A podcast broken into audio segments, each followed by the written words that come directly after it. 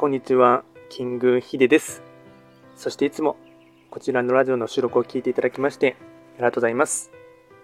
トレンド企画とは、トレンドと企画を掛け合わせました造語でありまして、主には旧世企画とトレンド、流行、社会情勢なんかを交えながら、毎月定期的にですね、運勢なんかについて簡単にお話をしておりますので、まあ、ぜひともいいねとフォローとしていただけると大変励みになります。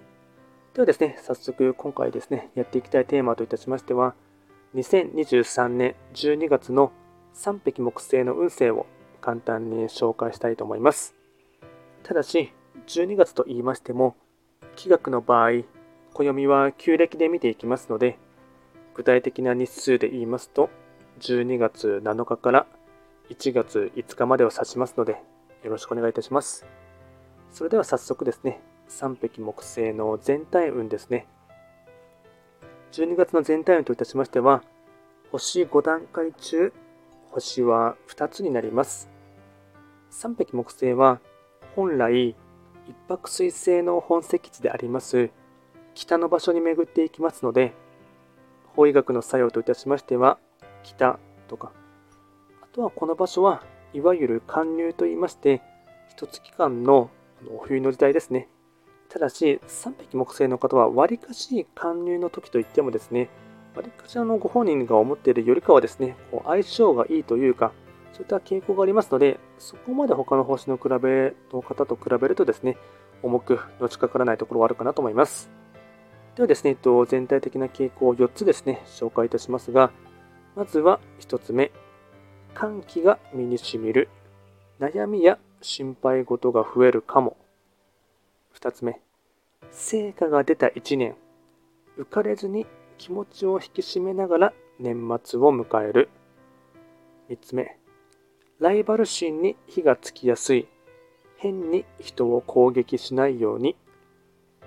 4つ目、物事は表裏一体。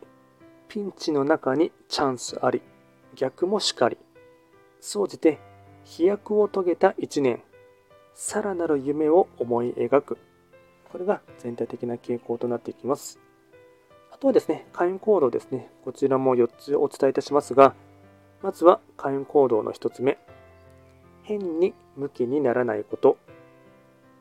2つ目。